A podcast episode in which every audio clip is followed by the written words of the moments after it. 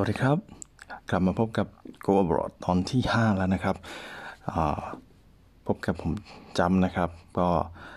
ได้มาคุยกับคุณผู้ฟังมาถึงตอนที่ 5 แล้วนะฮะหลังจากที่ตอน 4 ตอนที่ผ่านมาก็เนาะก็เอาว่า 2 ตอนล่าสุดที่พูดถึงก็จะเป็นเรื่องของเว็บไซต์ที่เป็นประโยชน์นะครับทางเว็บไซต์ที่ใช้ในการศึกษาหาข้อมูลเกี่ยวกับหลักสูตรปริญญาโทในต่างประเทศนะครับ แล้วก็ ต่อจากนั้นก็จะอีกตอนหนึ่งตอนที่ 4 ก็จะเป็นเรื่องของทุนการศึกษาใช่ไหมครับ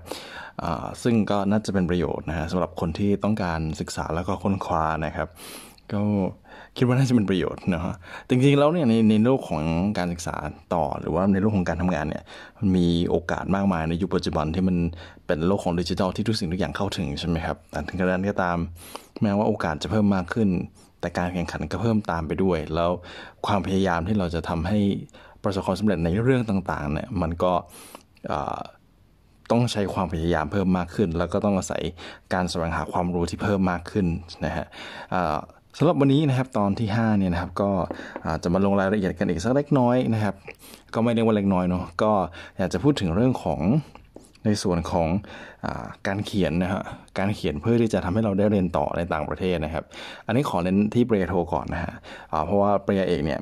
มันมีความซับซ้อนมาก แล้วปริญญาเอกเนี่ยก็เป็นอะไรที่เฉพาะทาง ผมก็จะพูดถึงตรงนี้อยู่บ่อย ๆ เพราะว่าคือถ้าไปปริญญาเอกเลยเนี่ยก็ค่อนข้างจะเจาะลึกเกินไปเป็นเฉพาะทางเป็นสายวิชาการมากเกินไป แต่ถ้าเป็นแบบปริญญาโทก็เป็นเรื่องของคนทำงาน คนที่ต้องการเพิ่มประสบการณ์แล้วก็วุฒิบัตรหรือดีกรีของตัวเราในการที่จะหางานทำที่ได้รับค่าตอบแทนที่สูงขึ้นนะอันนี้ก็จะพูดถึง สองส่วนด้วยกันนะครับ ก็คือในส่วนของ recommendation letters นะครับ แล้วก็เรื่องของ statements of purpose นะครับ คือ recommendation letter ก็คือจดหมายแนะนำนะฮะจดหมายแนะนำจากบุคคลนะครับ อาจจะเป็นอาจารย์ที่ปรึกษาหรือว่าหัวหน้างานนะครับ หรือว่าส่วนใหญ่ก็จะเป็นผู้บังคับบัญชาของเรานะครับ กับเรื่องของจดหมายที่แสดงเจตจำนงในการเรียนต่อของเรานะฮะซึ่งถ้าไม่ได้เป็นปริญญาเอกเนี่ยนะครับ ถ้าเป็นปริญญาเอกเนี่ยจดหมายแนะนำตัวเนี่ยต้องเป็น อาจารย์มหาวิทยาลัยซะส่วนใหญ่นะเป็น professor คนนั้นคนนี้นะครับเป็นศาสตราจารย์ รองศาสตราจารย์ หรือคนที่เราเคยเรียนกับเขามานะครับ แต่แล้วหรืออาจจะเป็นอาจารย์ต่างประเทศหรือคนไทยก็ได้นะครับ แต่ถ้าเป็นระดับปริญญาโทนะฮะถ้าเราจะขอจดหมายแนะนำตัวเนี่ย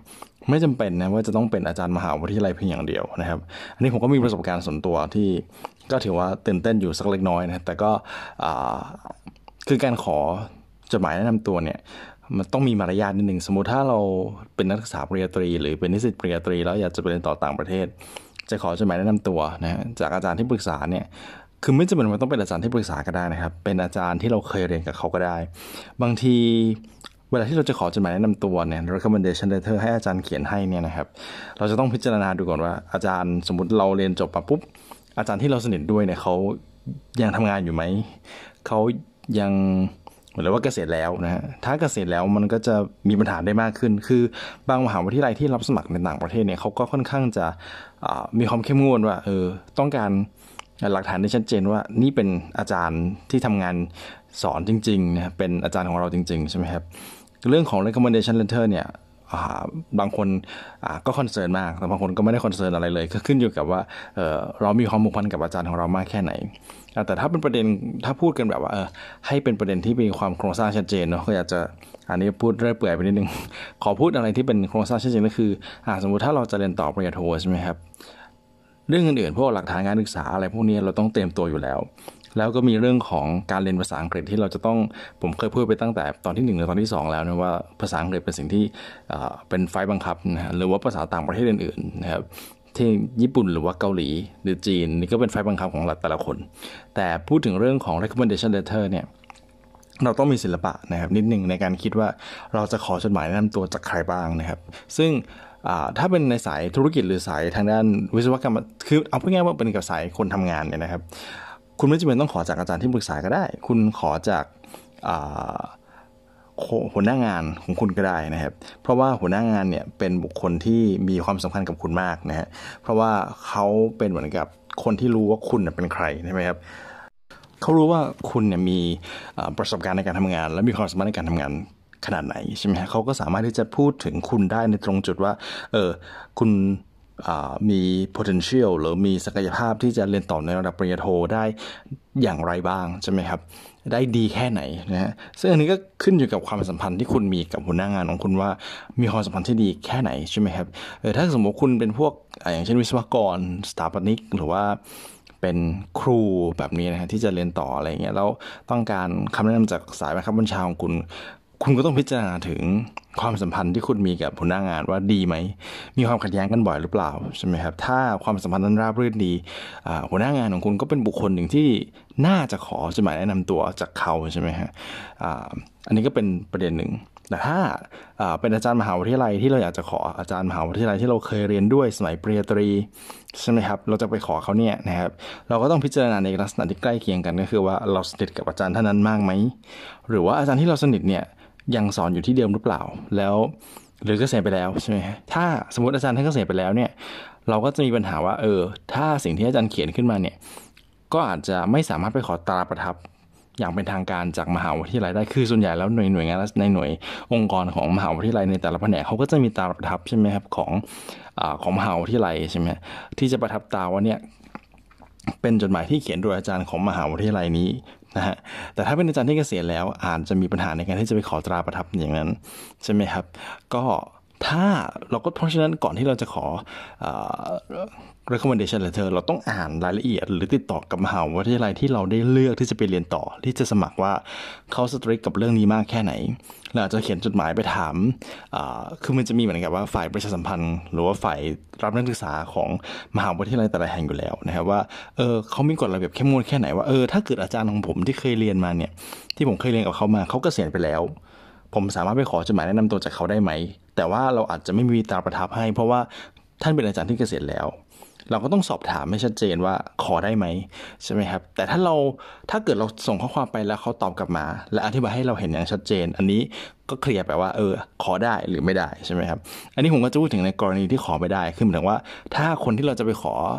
จดหมายแนะนำตัวเป็นอาจารย์ที่เกษียณแล้ว แล้วทางมหาวิทยาลัยไม่ approve หรือ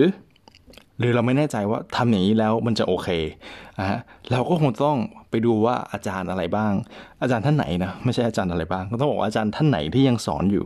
แล้วเราเคยเรียนกับเขาใช่ไหมครับ อันนี้เราก็ต้องบากหน้าไปขอความช่วยเหลือจากอาจารย์ท่านนั้น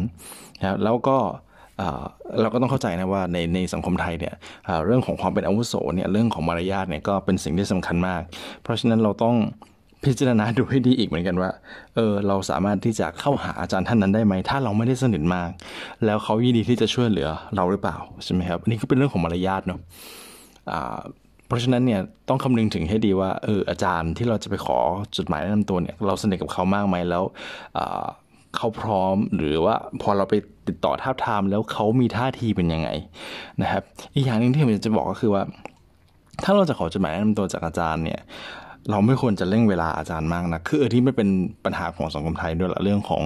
ความเป็นอาวุโสเรื่องของตำแหน่งอะไรเงี้ยครับคือการไปเร่งอาจารย์มหาวิทยาลัย หรืออาจารย์ที่เราขอจดหมายแนะนำตัวเนี่ยนะครับว่าขอให้ทำให้เสร็จภายในวันนั้นวันนี้อะไรแบบเนี้ยถ้าเวลามันกระชั้นเกินไปก็ค่อนข้างยากพอสมควร เพราะว่าอาจจะทำให้เกิดความบาดหมางทางความรู้สึกก็ได้นะเพราะว่าอาจารย์บางท่านก็อาจจะรู้สึกว่าคุณมาสั่งผมอยู่ ให้เขียนให้คุณอย่างนี้หรืออะไรแบบนี้นะครับ คือคือในความจริงมันก็ไม่ดีหรอกฮะคืออาจารย์ก็ไม่ควรจะตั้งแง่แบบนั้น แต่ว่า คือในขณะเดียวกันคนที่ เป็นนักเรียนศึกษาหรือนิสิตที่มาขอความช่วยเหลือเนี่ยก็ต้องมองถึงว่าเออ อาจารย์ว่างพอยแล้วก็มีเวลาให้เราหรือเปล่าใช่ไหมครับ แล้วก็นิสัยใจคอของอาจารย์ท่านนั้นเป็นยังไงคือคือถ้าเกิดว่าได้อาจารย์ที่สนิทเนี่ยจะดีมาก ก็คือมันจะทุกอย่างมันจะดูราบรื่น แต่ถ้าเป็นอาจารย์ที่ไม่สนิทขึ้นมาเนี่ยโอ้ต้องต้องคิดให้ดีๆนะต้องแบบอ่าต้องเผื่อเวลาในการที่จะให้อาจารย์ท่านมีเวลาเขียนอะไรแบบนี้เนาะเราก็ต้องพูดดีๆกับท่านนะอันนี้คือเป็นประสบการณ์ส่วนตัวที่ผมเคยเจอมา ซึ่งมันจบไม่ค่อยสวยเท่าไหร่นะลองทำให้เราต้องหาออปชันอื่น คือต้องหาอาจารย์ท่านอื่นที่พอจะคุยได้เนาะให้มาติดต่อคือผมก็ไม่ได้เร่งอะไรหรอกฮะแต่ตอนนั้น แต่ก็คือโอเค ผมไม่ได้ใช้คำหยาบ แต่ว่าเราผมไปขออนุญาตให้อาจารย์ช่วยเร่งเขียนให้หน่อย ซึ่งก็กลายเป็นความการสร้างความรู้สึกที่ไม่ดีให้กับอาจารย์ท่านนั้นไปนะก็ก็เป็นบทเรียนที่ผมอยากจะมาขอเตือนเออจะขอจดหมายแนะนำตัวจากอาจารย์เนี่ยต้องดูให้ดีๆนะครับ แต่ถ้าเป็นหัวหน้างานเนี่ยก็เหมือนกันถ้าคุณไม่สนิทกับหัวหน้างาน ก็อาจจะต้องหลีกเลี่ยงว่าเออขอกับหัวหน้างานไม่ได้ ก็อาจจะต้องไปขอกับอาจารย์ทั้งสองถึง 2 คนแทนส่วนใหญ่ คือส่วนใหญ่ในจดหมายแนะนำตัวเขาจะขอ 2 ฉบับอยู่แล้วนะฮะก็เพราะฉะนั้นเราก็ต้องเลือกให้ดีว่าจะให้ใครเขียน อันนี้คือในกรณีที่เราจะสมัครเรียนแล้วเนาะเตรียมตัวจะสมัครเรียนแล้วหรือจะสมัครขอทุนแล้วนะที่จะต้องให้ มีบทจดหมายรับรองอย่างน้อย 2 ฉบับ หรือ 3 ฉบับอันนี้ก็แล้วแต่ทุนเหมือนกันโหถ้าขอ 3 ฉบับนี้ก็ยิ่งยากกันไปใหญ่เลยนะโอ้โหถ้า 3 ฉบับนี้คุณอาจจะต้องแบบวางแผนกันล่วงหน้าเป็นเดือน 2 เดือนเลยว่าจะให้ใครเป็นคนเขียนให้นะครับ อันนี้เป็นเรื่องของ recommendation letter ที่ต้องอาศัยความละเอียดอ่อนพอสมควรเนาะอีกประเด็นหนึ่งในเรื่องของการขอ recommendation letter ก็คือบางในหลาย ๆ กรณีอาจารย์ไม่มีเวลาหรือหัวหน้างานเราไม่มีเวลาเขียนให้ เพราะว่าทุกคนก็มีภาระรับผิดชอบใช่ไหมอาจารย์ก็ ต้องทำงานวิจัยต้องทำงานสอน แล้วก็มีบริการวิชาการอีกหลาย ๆ อย่างนะก็ขอไปถามคนที่เป็นอาจารย์ยุคนี้ได้นะเขาจะประสบปัญหาเรื่องของพลังงานที่มันเพิ่มขึ้นมากนะต่อให้อาจารย์รุ่นใหม่นี่ก็เจอหนักอยู่แล้ว แต่ถ้าไปถามอาจารย์รุ่นเก่าๆเขาก็จะบอกว่ามันไม่เหมือนเดิมนะเพราะฉะนั้นเวลาที่อาจารย์เขาจะสละมาเขียนให้เราได้เนี่ย มันก็เหลือน้อยลงนะฮะส่วนใหญ่แล้วอันนี้ก็จะใช้ทางลัดกันก็คือนักศึกษาหรือนิสิตเนี่ยเขาก็จะร่างจดหมายแนะนำตัว ก็คือเขียนชมตัวเองนั่นแหละร่างมันขึ้นมานะฮะแล้วส่งให้อาจารย์ที่ที่เราต้องการให้เขาลงนามหรือเซ็นให้เนี่ยนะครับว่าอะผมร่างมาแบบนี้นะ แล้วอาจารย์เห็นว่ายังไง โอเคไหมกับเนื้อหา คุณคิดว่ามันไม่โอเวอร์เกินไป แบบเขียนชมเยินยอเกินไปไหมหรือว่าเขียนแล้วมีอคติลบเกินไป ถ้าเป็นอาจารย์ถ้าสมมติอาจารย์ที่เราติดต่อให้เขียนให้เนี่ยเขา มีทัศนคติที่ดีกับเรา หรือมีวิสัยทัศน์เรียกว่ามีทัศนคติที่ดีนะไม่ใช่วิสัยทัศน์นะครับมีทัศนคติที่ดี มีจิตใจที่ความเป็นอาจารย์ค่อนข้างสูงเนี่ยเขาก็อาจจะแนะนำว่า หรืออาจจะติงว่าเออคุณไม่ควรใช้คำแบบนี้ คุณควรจะเป็นคำเป็นแบบนั้นแบบนี้ใช่ไหมครับ ก็แก้ไข ถ้าอาจารย์บางคนเขาทุ่มเทให้หน่อยเขาก็จะแก้ไขให้คือคือถ้าเกิดคนโชคดีว่าอาจารย์เขียนให้หมดเลย อันนี้ อันนี้ก็โอ้โหโชคดีมาก แต่ถ้าหากว่าอาจารย์เขาบอกเออผมไม่มีเวลา หรือฉันไม่มีเวลาให้เขียนในขนาดนั้น คุณก็คงต้องร่างให้เขาและให้เขาตรวจดู ถ้าอาจารย์เขาโอเคแอปพรูว่าเออคุณเขียนร่างนี้มาผมโอเคละเขาก็จะเซ็นชื่อลงนามให้ แล้วก็ไปประทับตาสัญลักษณ์ของมหาวิทยาลัย อันนี้ก็เป็นประเด็นที่เราจะต้องตระหนักว่าเออ ถ้าแบบเราก็ต้องช่วยตัวเองนะแบบอาจารย์ไม่มีเวลาเขียนให้คุณก็ต้องร่างขึ้นมาเอง คือการร่างขึ้นมาเองเนี่ยมันก็อาจจะฟังดูแบบเออ มันก็เหมือนกับการเฟกอย่างหนึ่งแต่ว่าขอให้คิดว่าแบบ เออ ถ้าเราเป็นคนที่มีความสามารถที่เหมาะสมจะไปเรียน ถ้าเราเชื่อมั่นในความสามารถของตัวเองเนี่ยนะครับเออเราก็คิดว่าเหมือนกับมันก็มีโอกาสได้อยู่แล้ว แล้วก็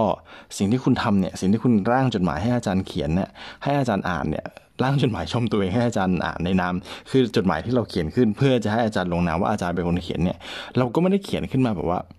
เออเฟกทั้งหมดใช่ไหมก็พยายามเขียนอะไรที่มัน based on truth ก็คืออิงกับความเป็นจริง แต่ว่าพยายามไม่ให้มันเกินเลย ไม่ให้มันแบบดีเลิศเกินไปหรือแย่เกินไป แล้วให้อาจารย์อ่านผ่านตา อันนี้มันก็ไม่ได้เรียกว่าเป็นการแบบว่าแอบชีตติ้งหรือโกงอะไรใช่ไหมมันก็ยังอยู่ในภาวะที่ยอมรับได้ซึ่งผมคิดว่าแทบจะนักศึกษาเกือบจะทั่วโลกหลาย ๆ ประเทศก็ใช้วิธีนี้กัน คือผมอาจจะเหมารวมเป็นสักนิดนึงนะแต่ว่าอาจารย์มหาวิทยาลัย เขาไม่ได้มีเวลาเขียนให้หมดขนาดนั้น สมมุติว่าอาจารย์บางท่านแบบพอทิศมากมีแบบคนมาขอเป็นสิบสิบคนนี้โอ้โหเขาคงไม่มีเวลาที่จะเขียนให้ทุกคน เพราะฉะนั้นก็ต้องทุ่นแรงอาจารย์นิดนึง ก็อย่างน้อยที่สุดไม่ให้อาจารย์เขาคิดเองทั้งหมดก็คือเราคิดให้แคนไปก่อน แล้วให้พออาจารย์เขาอ่านในสิ่งที่เราร่างขึ้นมาเนี่ยอาจารย์เขาอาจจะได้ไอเดียเพิ่มเติมว่าจะเพิ่มอะไรลงไป หรือจะลบอะไรลงไป หรือจะแนะนำว่าต้องเขียนแบบไหนออกมา คือบางครั้งแบบนี้มันจะช่วย ลดระยะเวลาแล้วก็ลดภาระงานทั้งของอาจารย์แล้วก็ของตัวเราด้วยนะครับ เพราะงั้นก็เป็นภาระของคนเรียนคนที่จะสมัครเรียนว่าต้องต้องทำหลายอย่างพอสมควรเนาะก็คือร่างเอง คือตั้งแต่ขั้นติดต่อเลยแล้วก็ร่างเอง แล้วก็อาจจะส่งให้อาจารย์ดูอ๋อขอโทษครับ ก็ ซึ่งก็ใช้แบบเดียวกันกับหัวหน้างาน หัวหน้างานเราอาจจะไม่มีเวลาเขียนใช่ไหมครับเราก็ต้องล่าให้เขาอ่าน แต่ถ้าหัวหน้างานคุณเป็นคนต่างชาติอยู่แล้ว อันนี้ก็ภาษีของคุณก็ดีไป เขาอาจจะมีเวลาเขียนให้คุณได้เยอะอยู่อะไรอย่างเงี้ยนะครับ อันนี้ก็เป็นเรื่องของ recommendation letter ซึ่งเพราะงั้น ส่วนส่วนใหญ่ถ้าอาจารย์เป็นคนร่างเองคุณก็ไม่ต้องคิดมากครับ ถ้าอาจารย์เป็นคนร่างเอง เราก็ไม่ควรจะแอบอ่านเนอะให้แบบบางมหาวิทยาลัยเขาก็จะแบบว่า ให้เราส่งอีเมลส่งจดหมาย เป็นจดหมายแบบนะเป็นจดหมายแบบ hard copy นะเป็นจดหมายเป็นฉบับเลยจริงๆเนี่ยส่งไปให้กับทางมหาวิทยาลัยที่ต่างประเทศ เพราะว่าและคือโดยส่งโดยปิดผนึกเพื่อให้มันเป็นความลับว่านี่คือความคิดเห็นของอาจารย์เท่านั้นจริง ๆ ใช่ไหมครับ แต่ เดี๋ยวนี้มันก็ค่อนข้างจะทุ่นแรงเนาะก็ส่งผ่านอิเล็กทรอนิกส์ก็คือส่งอีเมลกันแต่บางทีเพราะงั้นเราก็จะมีโอกาสได้อ่าน เพราะแต่ถ้าเราอ่านเราก็ไม่ควรจะไปแก้เนาะก็ควรจะมีความซื่อสัตย์ว่าอาจารย์ส่งเมลมา เขียนให้เรียบร้อยแล้วนะเราก็ส่งต่อหรือบางทีหลาย ๆ ที่ก็จะใช้วิธีแบบ ให้อาจารย์เป็นคนส่งอีเมลหาหน่วยงานโดยหาองค์กรหาเออมหาวิทยาลัยที่เราจะสมัครเรียนโดยตรงใช่ไหมครับเราก็คงอันนี้ก็ต้องรบกวนอาจารย์ท่านนิดหนึ่งนะว่าถ้าอาจารย์ท่านทุ่มเทกับคุณมากเขาก็เขียนเองร่างเองใช่ไหมครับ เซ็นเองลงประทับประทับ ลงตาราประทับเองแล้วส่งจดหมายเอง อันนี้ก็ได้คุณเรียกว่าโชคดีมากถ้าได้อาจารย์ทุ่มเทขนาดนี้นะแต่โดยส่วนใหญ่ก็อาจจะแบบไม่มีเวลาให้คุณก็อาจจะต้องร่างเองก่อนส่งให้ท่านอะไรเงี้ยครับแล้วก็ให้จดหมายแล้วก็บอกท่านไปว่าเอออาจารย์ตรวจเสร็จแล้วลงนามแล้วประทับตาแล้วก็ส่งไปทางอีเมลนี้นะครับอะไรเงี้ยก็ต้องแบบ เพราะงั้นการขอให้อาจารย์เขียนให้เนี่ย ก็คงต้องใช้ศิลปะในการที่จะเข้าไปพูดคุยกับอาจารย์ท่านนิดหนึ่งด้วยความที่สังคมไทยเนาะเรามีลักษณะของวัฒนธรรมที่อาวุโสมานะอะไรแบบเนี้ยก็ซึ่งจะไม่เหมือนกับต่างประเทศนะในในยุโรปนะถ้าในเอเชียจะคล้ายๆกันแต่ถ้าในยุโรปหรืออเมริกาอาจจะไม่ได้เป็นแบบนั้นซะทุกแห่งนะไม่ได้เป็นแบบที่เมืองไทยเราเป็นนะก็ต้องดูให้ดีๆ เพราะฉะนั้นขอให้มีศิลปะในการขอนะผมคิดว่าเรื่องนี้เป็นรายละเอียดเล็กๆน้อยๆที่แบบเออเราต้องมีศิลปะในการที่จะขอความเห็นขอจดหมายจากอาจารย์ ขอความช่วยเหลือจากอาจารย์นะครับ หรือจากหัวหน้างานของเรา เราต้องพิจารณาถึงปัจจัยรอบด้านว่าโอเค เราขอได้ไม่ได้ คนที่ขอได้คนที่ขอไม่ได้อะไรเงี้ยครับนะครับจะขอกันแบบเรื่อยเปื่อยไปได้นะอันนี้ก็เป็นเรื่องของ recommendation letter นะครับก็เป็นทริคนะส่วนคุณจะล่างยังไงอันนี้แล้วแต่ แต่บอกว่าอย่าให้ถ้าคุณล่างเอง อย่าให้มันเวอร์เกินไปนะอย่าให้มันเกินเลยว่าคุณเก่งอย่างนู้นเก่งอย่างนี้นะครับให้อยู่ในระดับที่พอดี แต่ก็พูดคือถ้าเราเป็นอาจารย์คุณลองคิดว่าอาจารย์เราจะมองเห็นเราเป็นแบบไหนเนาะแล้วถ้าเกิดเขาจะมองเราในแง่บวกเขาจะชื่นชมเราเขาจะเขียนยังไง ก็ขอให้มองในมุมนั้น ถ้าเราเป็นคนล่างจดหมายให้อาจารย์นะฮะแต่ถ้าอาจารย์เขียนเองเราคงต้องปล่อยให้เป็นความลับของอาจารย์ท่านไปนะฮะอีกเรื่องหนึ่งเรื่องที่ 2 อันนี้ก็จะเป็นเรื่องที่สำคัญมาก ผมเชื่อว่าหลายคนก็คงจะติดขัดอยู่ก็คือเรื่องของ statement of purpose ซึ่ง พูดแล้วมันก็มีหลายประเด็นที่สามารถพูดได้นะ คือมันค่อนข้างจะยาวพอสมควรเพราะว่า statement of purpose เนี่ยมันก็เขียน ในทางวิชาการก็ได้ เขียนในเชิงของการทำงานก็ได้นะครับ คือเราก็ต้องยอมรับว่าเออการเรียนระดับปริญญาโทเนี่ยขึ้นไปก็เป็นเรื่องของการเรียนในทางวิชาการ แต่การเรียนในทางวิชาการเนี่ยก็ไม่ได้หมายความว่าต้องเป็นวิชาการจ๋าขนาดนั้นบางครั้งในบางสาขาวิชา อย่างเช่นสายธุรกิจเนี่ยครับหรือสายการจัดการหลายๆสาขาที่เกี่ยวข้องกับเรื่องของเงินเงินทองทองเนี่ยก็ไม่ได้เป็นเรื่องของวิชาการเสมอไป แต่เป็นเรื่องของการประยุกต์ใช้ความรู้ในทางทฤษฎีกับโลกแห่งความเป็นจริงใช่ไหมครับ เพราะฉะนั้นถ้าเราเรียนในสายการเงินสายสายสายเกี่ยวกับธุรกิจอะไรพวกนี้บางครั้งการเรียนปริญญาโทก็อาจจะเป็นเรื่องของการศึกษาภาวะบางอย่าง ที่ธุรกิจบางประเภทเผชิญหน้าอยู่ หรือปัญหาในการจัดการที่เราต้องเข้าไปจัดการ แล้วเมื่อเราเรียนสิ่งเหล่านี้มาในระดับปริญญาโททำวิทยานิพนธ์เสร็จแล้วเราต้องเอาความรู้นี้มาแอพพลายหรือประยุกต์กับความเป็นจริงให้ได้เนาะเพราะฉะนั้น ในการที่จะเขียน statement of purpose เนี่ยจึงไม่ได้บอกว่าในระดับปริญญาโทต้องเขียนในเชิงวิชาการอย่างเดียว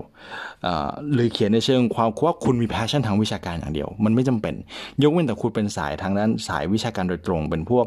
มนุษยศาสตร์สังคมศาสตร์อย่างเช่นทางด้านกฎหมาย หรือว่าทางด้านรัฐศาสตร์อะไรเงี้ยอาจจะต้องเขียนในเชิงวิชาการอยู่ทางการแพทย์ก็โอเค ต้องสายแพทย์ก็ต้องเขียนถึงว่าเออคุณจะเอาไปใช้ในวิแต่สายการแพทย์นี่ก็ไม่เชิงว่าเป็นวิชาการซะทีเดียวเนาะก็ ก็คือเป็นวิชาการด้วยแล้วก็เป็นเรื่องของการทำงานด้วยใช่ไหมครับเพราะฉะนั้นคุณก็ต้องพิจารณาถึงสาขาที่คุณจะเรียนต่อว่า คุณจะไปเรียนต่อทางด้านไหน แล้วเป้าหมายของคุณในการเรียนต่อคืออะไร คุณต้องการเน้นความเป็นวิชาการ หรือต้องนั้นเน้นความเป็นวิชาชีพนะฮะอันนี้ก็จะพูดแบบคือผมไม่ได้เรียนสายวิทย์มา ผมก็จะมองในมุมของคนที่เรียนสายสังคมและมนุษยศาสตร์มาว่า โดยส่วนใหญ่สายสังคมและมนุษยศาสตร์เนี่ยถ้าไม่ได้เกี่ยวข้องกับเรื่องเงินเงินทองทองเนี่ยนะครับอันนี้ตัดพวกเศรษฐศาสตร์ออกไปนะก็คือ ส่วนใหญ่ถ้าเรียนทางด้านสังคมศาสตร์และมนุษยศาสตร์ที่ไม่เกี่ยวกับเงินเงินทองทองก็จะเป็นเรื่องของวิชาการเสียมากกว่า แต่มันก็จะมีทางด้านอื่น เช่นทักษะ communication arts อย่างนี้ ซึ่งผมว่าตอนหลังๆนี้ก็มาแรงนะสายพวกการสื่อสารอะไรเงี้ยหรือสายการจัดการก็เกี่ยวข้องกับธุรกิจอยู่ใช่ไหมฮะแต่มันก็คือ มันมีประเด็นที่เราสามารถพูดถึงได้ว่าเออเราอาจจะเรียนในสิ่งเหล่านี้ในทางวิชาการก็ได้ หรือเอามาประยุกต์ใช้กับความเป็นจริงก็ได้นั้นเราต้องแน่แน่แน่ให้ชัดเจนว่าก่อนที่เราจะไปเรียนต่อ พอเราเลือกมหาวิทยาลัยได้แล้ว เราต้องตั้งคำถามกับตัวเองว่าเราไปเรียนเนี่ยไปเรียนเพื่อวิชาชีพ หรือไปเรียนเพื่อวิชาการ ถ้าเราตั้งได้ว่าเออเราอยากไปเรียนเพื่อวิชาชีพ เวลาที่เราเขียน statement of purpose ของเรา เราจะต้องพูดถึงวิชาชีพของเราเป็นหลัก ว่าเราอยากไปเรียนต่อเนี่ยนะครับ เราไปเรียน เพราะเรามีจุดประสงค์เรื่องอะไรใช่ไหมฮะคือความรู้ที่เราไปเรียนในสาขาสมมติเราเรียนการจัดการ ความรู้ที่เราได้เรียนจากสาขาการจัดการเนี่ยจะเอาไปประยุกต์ใช้กับการทำงานของเรายังไง แน่นอนว่าเราต้องเรียนในเชิงทฤษฎี แต่มันก็เป็นความท้าทายว่า แล้วคุณจะหยิบทฤษฎี ทางด้านการจัดการไปใช้ในโลกของความเป็นจริง ในองค์กรของคุณยังไง คุณต้องพยายามโยงให้มันเห็นภาพ เมื่อคุณเขียน statement of purpose ใช่ไหมฮะ ก็คล้ายๆกับเป็นการเกินเกินเรื่องทีสิทธิ์ของคุณที่คุณอยากจะทำคุณอาจจะยังไม่มีหัวข้อหรอก แต่คุณต้องการบอกว่า เนี่ยผมมาเรียนปริญญาโทในประเทศของคุณในสาขานี้เพราะผมต้องการเอาความรู้ไปใช้ประโยชน์ในเรื่องอะไรใช่ไหมครับเพราะฉะนั้นการเรียนปริญญาโทเนี่ยในแง่หนึ่งล้วมันก็ค่อนข้างเปิดกว้างมาก เพราะคุณยังไม่ได้จอดจงขนาดแบบว่าเหมือนพวกปริญญาเอกเนาะ ก็งั้นถ้าคุณเรียนเพื่อวิชาชีพเนี่ยมันจะเปิดกว้างมาก คุณสามารถเลือกได้เลยว่า เออ คุณอยากจะพูดถึงในแง่มุมไหน คุณเรียนไฟแนนซ์เนี่ยเรียนการเงินใช่ไหมครับ เรียนทางเศรษฐศาสตร์แบบนี้ ก็เศรษฐศาสตร์มันก็เป็นกึ่งๆวิชาการใช่ไหมฮะ แต่ว่าโอเค คุณก็อาจจะมองว่าเออผมสมมตินะคุณทำงานแบบองค์กรแบบธนาคารอย่างเงี้ยธนาคารเขาก็จะชอบแจกทุนใช่ไหมให้หน่วยให้กับบุคลากรหรือคนบุคคลทั่วไป โดยมีเงื่อนไขว่าจบมาแล้วคุณก็ต้องมาทำงานกับธนาคารเขาก็ต้องการให้คุณเนี่ยไปเรียนต่อในสาขาทางด้านการเงินใช่ไหมการธนาคารเพื่อที่จะเอาองค์ความรู้เหล่านี้มาปรับใช้กับองค์กรของเขาเฮ้ยโอเคความคุณก็ไม่ควรที่จะเป็นวิชาการจ๋าแต่คุณต้องเป็นสายประยุกต์ เอาวิชาการ มาประยุกต์กับโลกแห่งความเป็นจริง ใน statement of purpose ของคุณคุณจึงต้องเขียนว่าวิชาชีพของคุณมันมีความสำคัญยังไง แล้วสาขาที่คุณจะไปเรียนเนี่ยมันจะช่วยส่งเสริมวิชาชีพของคุณต่อไปในอนาคตได้ยังไง แต่ถ้าคุณไปเรียนแล้วคุณเกิดคลั่งไคล้ในความเป็นวิชาการขึ้นมา อันนี้ก็เป็นอีกเรื่องหนึ่งคือ คือยังไม่ถึงขั้นนั้นคุณยังไม่ต้องคิดถึงตอนที่คุณจะเรียนจบ แต่คุณแค่คิดว่าคุณจะทำยังไงให้คุณได้รับการตอบรับเข้าเรียนหรือได้รับทุนการศึกษาใช่ไหมคุณก็ต้องอ้างเองถึงความเป็นวิชาชีพของคุณ อันนี้ก็คือสายของพวกที่แบบทำงานมาแล้วแล้วเกิดอยากไปเรียนต่อใช่ไหมแบบทำงานมา 3 ปี 4 ปี หรือ 5 ปี หรืออย่างผมนี่ทำงานมาเกือบ 6 7 ปี ถึงได้ไปแบบนี้เพราะงั้นอันนี้ก็เป็น คือคุณต้องมองถึงว่าเออคุณจะไปเรียนด้วยจุดประสงค์อะไร ถ้าคุณมีจุดประสงค์ที่ชัดเจน statement of purpose ของคุณก็ควรจะกล่าวถึงจุดประสงค์ตรงนั้นอย่างชัดเจนเช่นเดียวกันนะฮะแต่ถ้าคุณเป็นสายวิชาการ อันนี้มันก็ง่ายอยู่ เพราะว่าเหมือนกับว่าคือในการเรียนในมหาวิทยาลัยมันเป็นเรื่องของวิชาการอยู่แล้ว คุณก็อาจจะบอกว่าคุณชื่นชอบวิชานี้ เพราะอะไรใช่ไหมครับ คุณอยากทำงานเป็นอาจารย์มหาวิทยาลัย อันนั้นก็อาจจะพูดได้นะว่าอยากทำงานเป็นนักวิชาการ แต่ ทำไมคุณอยากเป็นนักวิชาการ statement of purpose ของคุณต้องต้องต้องกล่าวถึงให้ชัดเจน ว่าทำไมคุณถึงอยากทำงานสายวิชาการ หรืออยากทำงานในเชิงที่เกี่ยวข้องกับวิชาการ ถ้าเป็นสายมนุษยศาสตร์สิ่งสังคมศาสตร์อย่างเช่น สายสิทธิมนุษยชนแบบนี้นะซึ่งก็พยายามจะศึกษากันมาก แต่ว่าอย่างบ้านเราก็ยังมีปัญหาเรื่องสิทธิมนุษยชนอยู่เยอะใช่ไหมแต่ก็มีหลายคนที่อยากสนใจเรื่องศึกษาเกี่ยวกับสิทธิมนุษยชนที่ต้องการแพร่เผยแพร่ความรู้ทางด้านนี้เออคุณก็อาจจะต้องสเตทว่ากล่าวว่าเออทำไมคุณถึงเลือกที่จะไปเรียนทางด้านสิทธิมนุษยชนในต่างประเทศเหตุผลของคุณคืออะไรใช่ไหมครับ คุณประทับใจในเรื่องอะไร แล้ว สิ่งที่คุณได้รับมาในวิชาชีพของคุณ แล้วคุณอยากจะเอาความรู้ทางด้านนี้มาใช้ประยุกต์กับการทำงานที่แท้จริง หรือการทำงานวิชาการของคุณยังไงใช่ไหมครับคุณก็ต้องมองตัวเองให้ชัดเจน สร้างจุดยืนของตัวเองให้ชัดใช่ไหมครับแต่แต่โดยภาพรวมเนี่ยผมมองว่าการเรียนในระดับปริญญาโทเนี่ยถ้าสำหรับคนทำคนส่วนใหญ่เนี่ยก็ต้องแบ่งถ้าเป็นแบบสายวิชาการก็วิชาการไป แต่ผมจะชื่นชม จะรู้สึกว่าโอเค ถ้าเกิดคุณใช้วิชาชีพ ประสบการณ์ในการทำงานเนี่ยคุณน่าจะมีภาษีดีกว่า ดีกว่าเด็กจบใหม่เนาะที่แบบเรียนจบปุ๊บแล้วต่อปริญญาโทเลย เพราะว่าอะไรเพราะว่าถ้าคุณเคยทำงานมาแล้วเนี่ยคุณจะมีเครดิตมากขึ้น ยิ่งได้คุณได้รับจดหมายรับรองจากอาจารย์ หรือว่าจากหัวหน้างานมาเป็นตัวเสริมด้วยแล้วเนี่ย คุณจะดูแบบคือดูมีฐานที่ดีว่า เออ ถ้าคุณมาเรียนปริญญาโทที่นี่แล้วเนี่ย มันจะส่งผลประโยชน์ต่อยอดครับตัวคุณต่อไปได้ในทางนี้ใช่ไหมฮะเพราะงั้น statement of purpose ของเราเนี่ยจะต้องเขียนออกมาให้ชัดเจนว่าเออคุณไปเรียนด้วยจุดประสงค์อะไรนะฮะคือไม่ควรจะเขียนว่าเออ ไม่ควรจะเขียนในเชิงอ้อนวอน แต่เขียนเขียนในเชิงที่ว่า ผมมีความมุ่งมั่นที่จะไปเรียนต่อเพราะอะไรเนาะ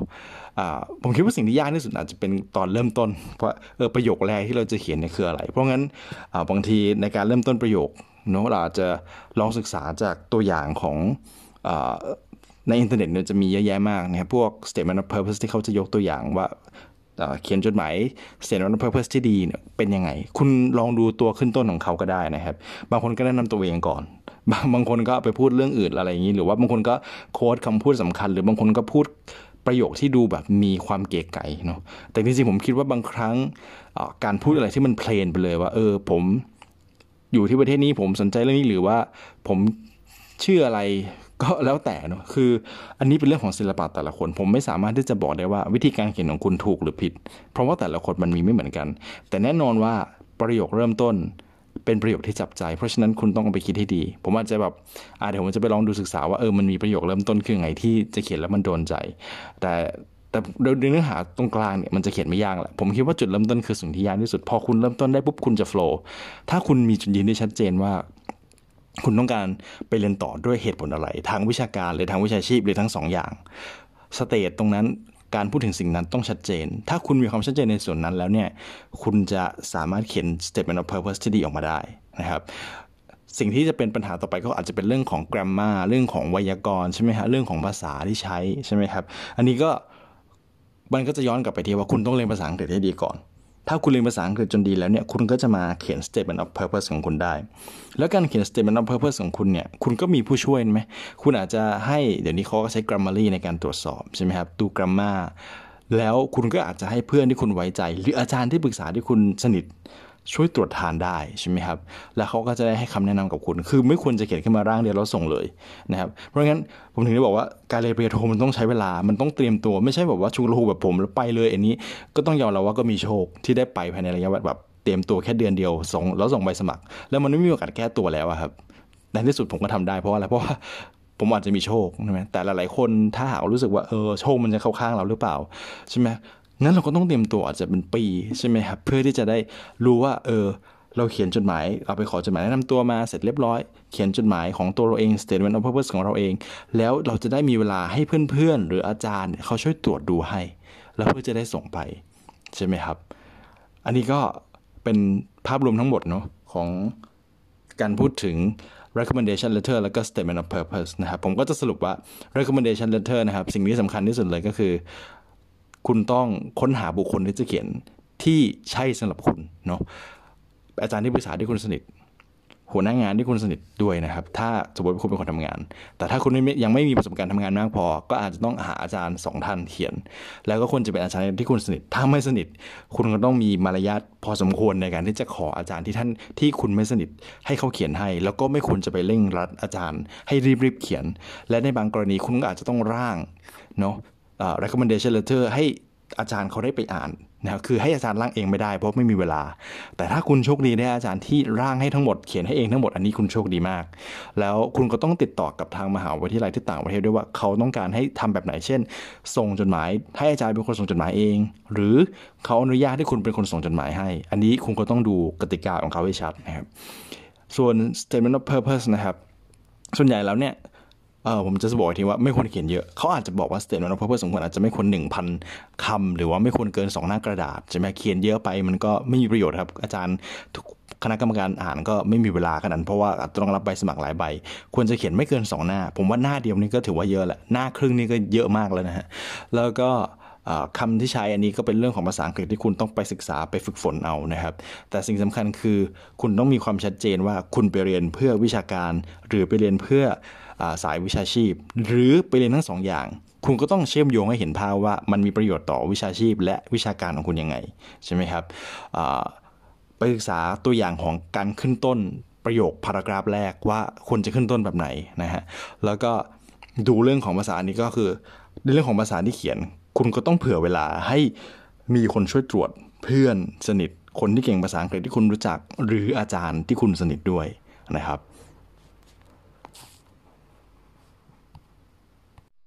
อันนี้ก็คือทั้งหมดนะครับของ Go Abroad ในวันในตอนที่ 5 วันนี้นะครับ แล้วเดี๋ยวตอนต่อไปก็มาดูกันนะครับว่าจะเอาเรื่องประสบการณ์ในการไปเรียนต่อที่ต่างประเทศมาว่าเป็นยังไงแล้วเราเจออะไรบ้างนะครับ แล้วก็จะต่อไปก็จะมีการเชิญแขกรับเชิญมาเล่าประสบการณ์ด้วยนะครับและอาจจะพูดถึงหลักสูตรปริญญาโทหรือหลักสูตรในประเทศอื่นๆที่น่าสนใจนะครับนั่นก็คือทั้งหมดของวันนี้นะครับสำหรับวันนี้ก็ขอลาไปก่อนแล้วเดี๋ยวเจอกันใหม่ตอนที่ 6 ตอนหน้าครับ สวัสดีครับ